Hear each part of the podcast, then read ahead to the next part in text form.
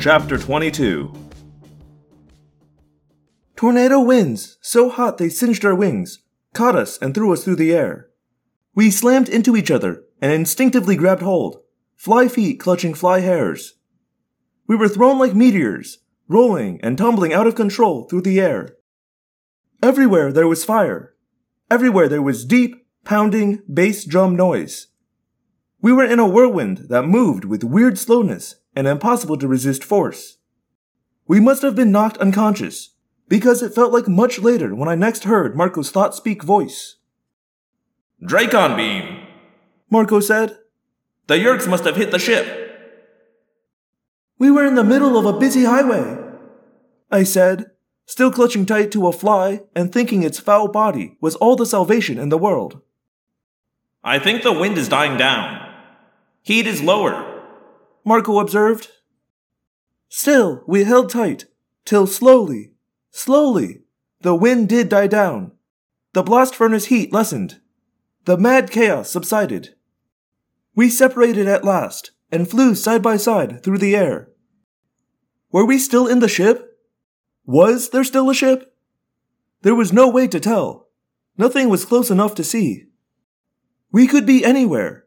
We could be an inch above the ground or a hundred miles up. We could be within six inches of a person or the last creatures left alive in the universe. We have to demorph, I said. We could be anywhere, Marco said. We could be in the middle of that highway with a truck bearing down on us. I tried to look around using my fly eyes, but fly eyes aren't great at distances. Flies have no need to see far. I tried out the sense of smell, but it was like it had been turned off. The scent molecules I normally would have tasted were probably too large, relatively speaking, for me to make sense of. If we demorph slowly, we'll settle toward the ground as we gain weight. I said. Unless the truck hits us. I'll go first. I said. Don't go all heroic on me. Marco said with a laugh. If we're gonna get hit, we'll get hit together. I focused my thoughts, fighting down the fear, and fighting down, too, the urgent desire to get as large as I could, as fast as I could.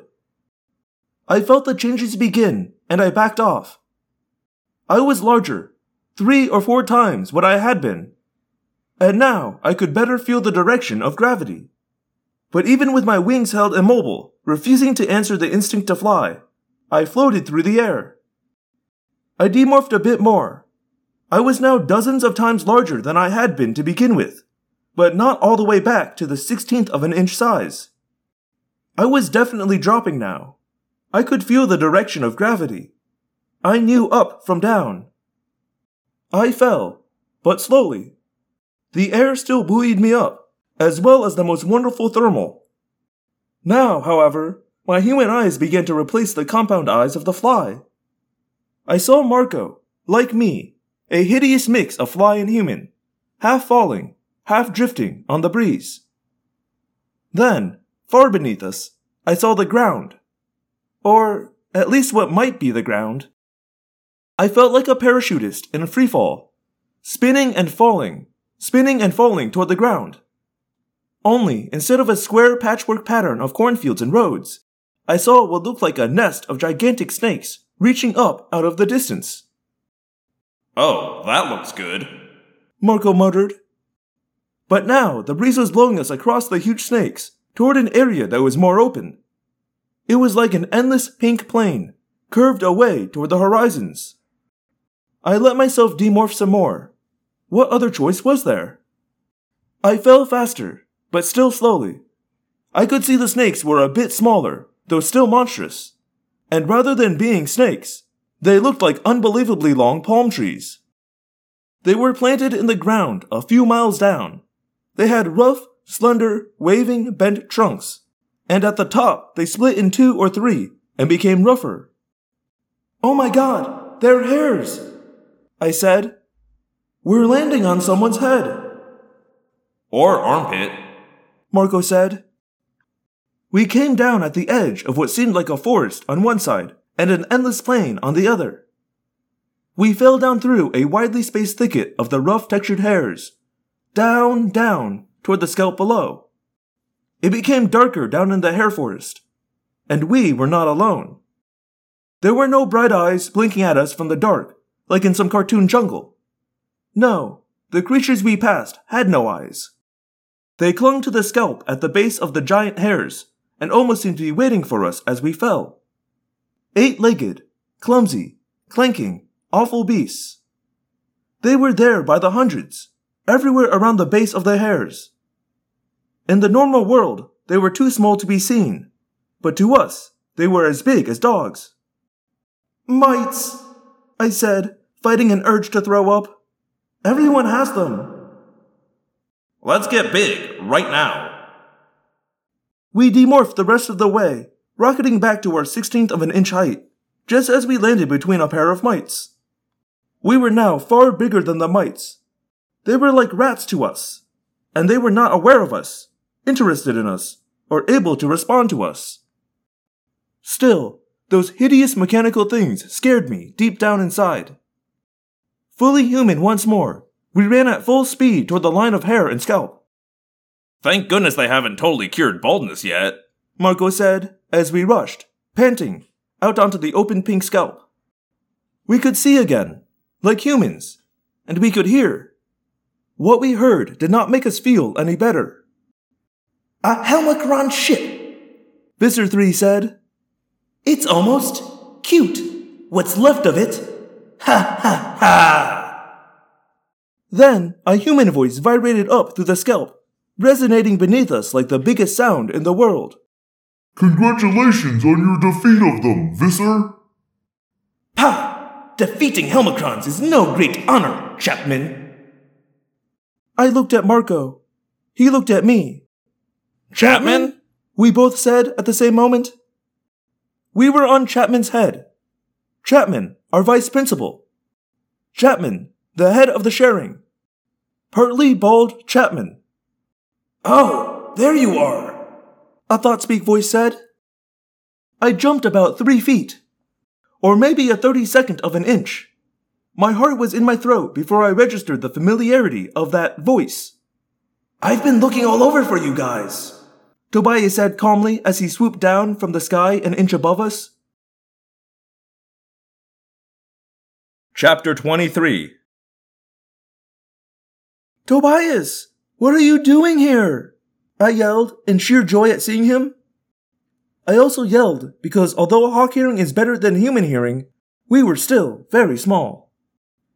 You're standing on Chapman's head, and you want to know what I'm doing here?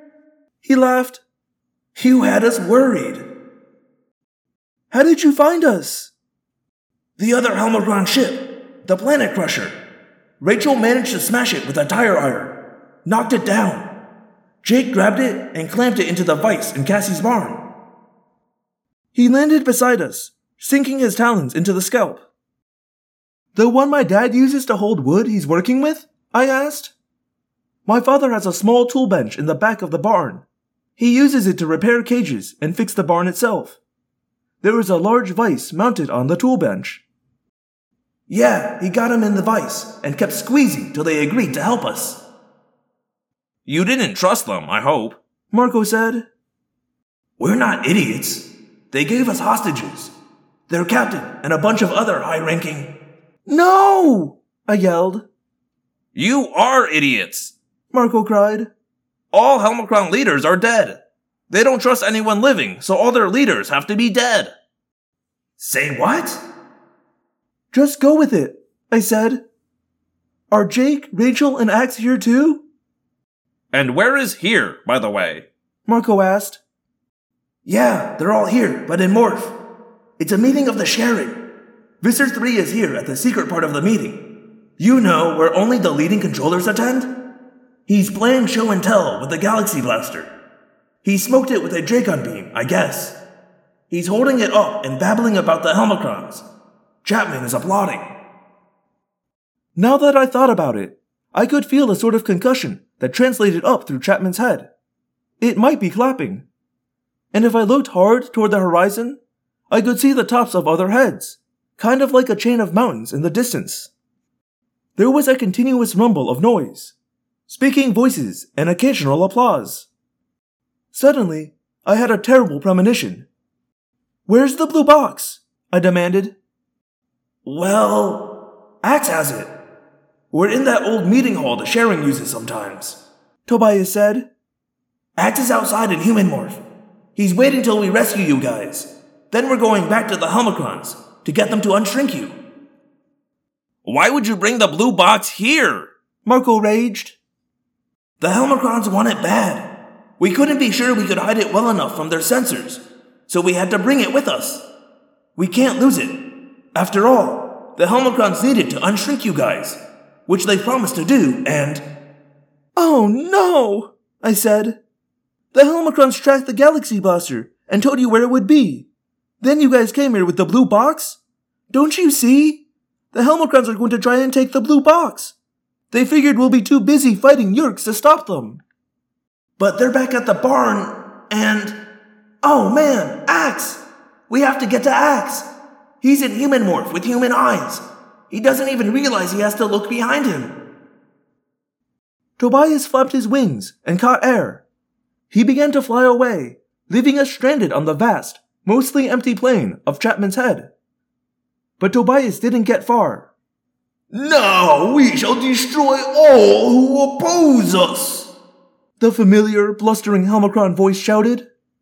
All will cringe and cry and wail and rue the day they first drew breath. It flew in low, skimming just a few inches over Chapman's head. I looked up and saw it zip past. It was the Planet Crusher. And it was carrying the blue box. Now shall we avenge our bold and brave comrades of the Galaxy Blaster, who died like great heroes. I looked at Marco. Brave and bold? They despised the Galaxy Blaster, and vice versa. Marco rolled his eyes. The Galaxy Blaster has been destroyed. Now they're cool. I'm telling you, these guys are nuts. The Planet Crusher, straining to carry the blue box, stopped and hovered just a few inches over Chapman's head. Chapman's head began to turn, following the ship. The scalp dome tilted down, down till we could see over the edge of our little world. And there stood a vast, dim, but unmistakable figure. Visser 3, looking unhappy as well he should, because the Planet Crusher was aiming right at him. They fired, the green flash beam bathed the Visser in its light, and as we watched, he began to get smaller. Chapter 24 Oh, most magnificent and omnipotent one! We have taken the blue box of transforming power! Though the blessed and glorious heroes of the Galaxy Blaster are gone from us, we of the Planet Crusher shall avenge them! From the log of the Helmicron ship, Planet Crusher! Visser 3 literally began to shrink from sight. Chapman immediately made a mad grab for the little ship, but it skipped away easily from his groping fingers. There was a lot of loud yelling, but no one stopped the little ship from firing again, again, and again. Jake, Rachel, Ax! Tobias yelled in Thoughtspeak. We have problems here. Like right now. But I guess they already knew about it. It was hard for me to make sense of what I saw, since I was watching the movement of shapes so vast they might as well have been planets. But I did make out a humongous wall of gray and pale feathers go flying past, shockingly close to Chapman's face. It was a peregrine falcon that could have swallowed a blue whale, from my perspective. Talons so big it would take me five minutes to walk from end to end of them, came flashing out, reaching for the Helmicron ship. It wasn't about saving Visser 3, of course. It was about the blue box. That box could not fall into Yeerk hands. Indeed, as he shrank, becoming an ever smaller and smaller Andalite controller, Visser 3 cried out in anguished thought speak. The blue box! The morphing cube! Get it! Get it, you fools! Nothing else matters! Get that box! Total pandemonium followed as huge, shadowy creatures rushed to and fro around our perch on Chapman's head. There was Jake and his falcon morph, dodging and swerving at incredible speed, although it seemed pretty pokey to us, trying to snatch the box from the Helmicrons. There was Ax, back in his own proper, monstrously large and light body, his stalk eyes looking like big green swimming pools. And Rachel, so big it looked like her shaggy bear head must be scraping the stars out of the sky. Human controllers ran here and there.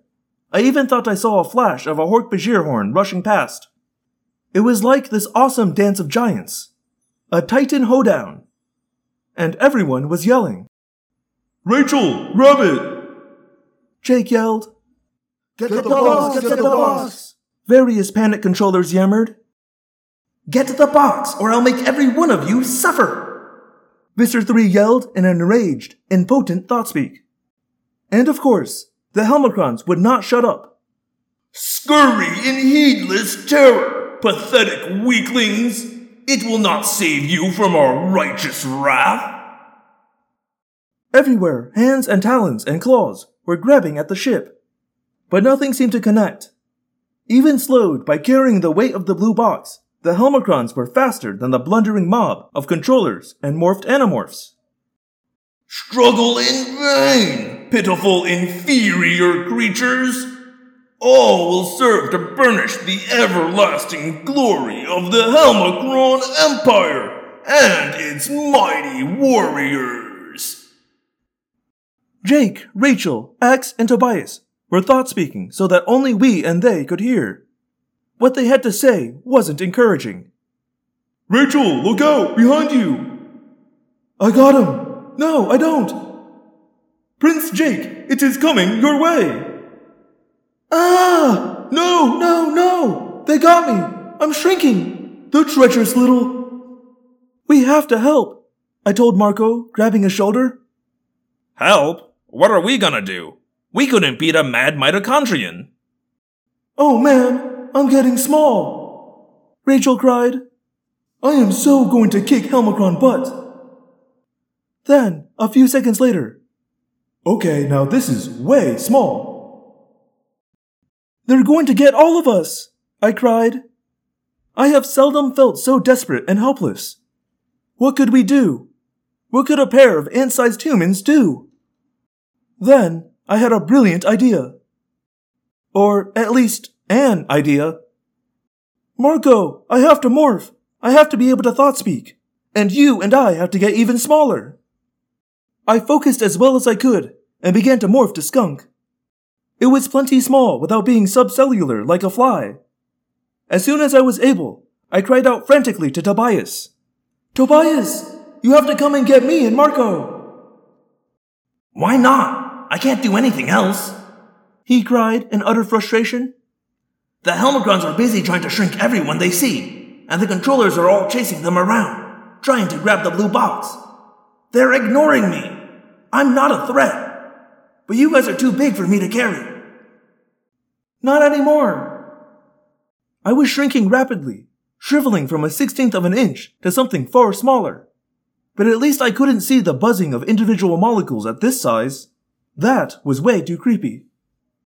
Marco followed my example, morphing rapidly to Mole. Tobias came swooping down to us, himself a sixteenth of an inch long, but now quite large compared to us. He took us up, one in each big talon, and we flew away. So do we have a plan? He asked. Yeah, it's all about size, and we keep forgetting that. I said. We were shrunk to Helmicron size, a sixteenth of an inch or so. And when we morph something smaller, we shrink from that base height, right? Either that, or I've been having a really bad dream. Marco said. Okay then. How about if we morph something bigger? Shouldn't we get relatively larger? Hey, yeah, Tobias said. Then, so what? So you said the Helmicrons are ignoring you, since you've already shrunk. I said, Yeah, again. So what?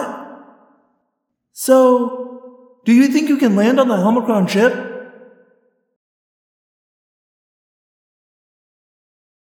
Hello, Phantomorphs, and thank you for listening to another episode of Audiomorphs, the Animorphs auditory experience. As always, this is your host, Daniel. Uh, thank you for listening. We are getting there now. We're, we're almost through this book, so the end should be coming soon. But before we get there, I have a message to read. This one was sent into uh, the Tumblr. That's audiomorphscast.tumblr.com. It's by an anonymous user uh, who writes in and says, Cassie's my favorite. She's just like top tier. The rest of them are like mid, but I love them.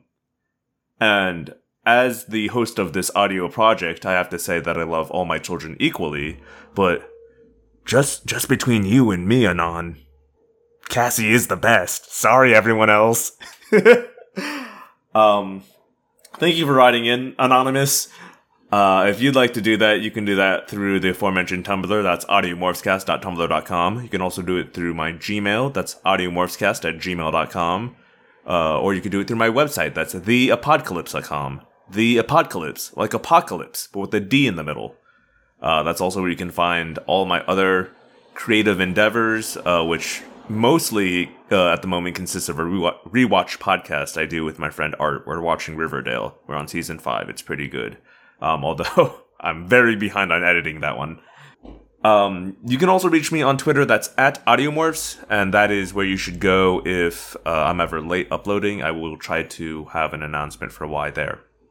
Um, that is all I have this week, except that I want to uh, wish my friend Brittany a very happy Hispanic Heritage Month. This is my Hispanic Heritage Month gift to you.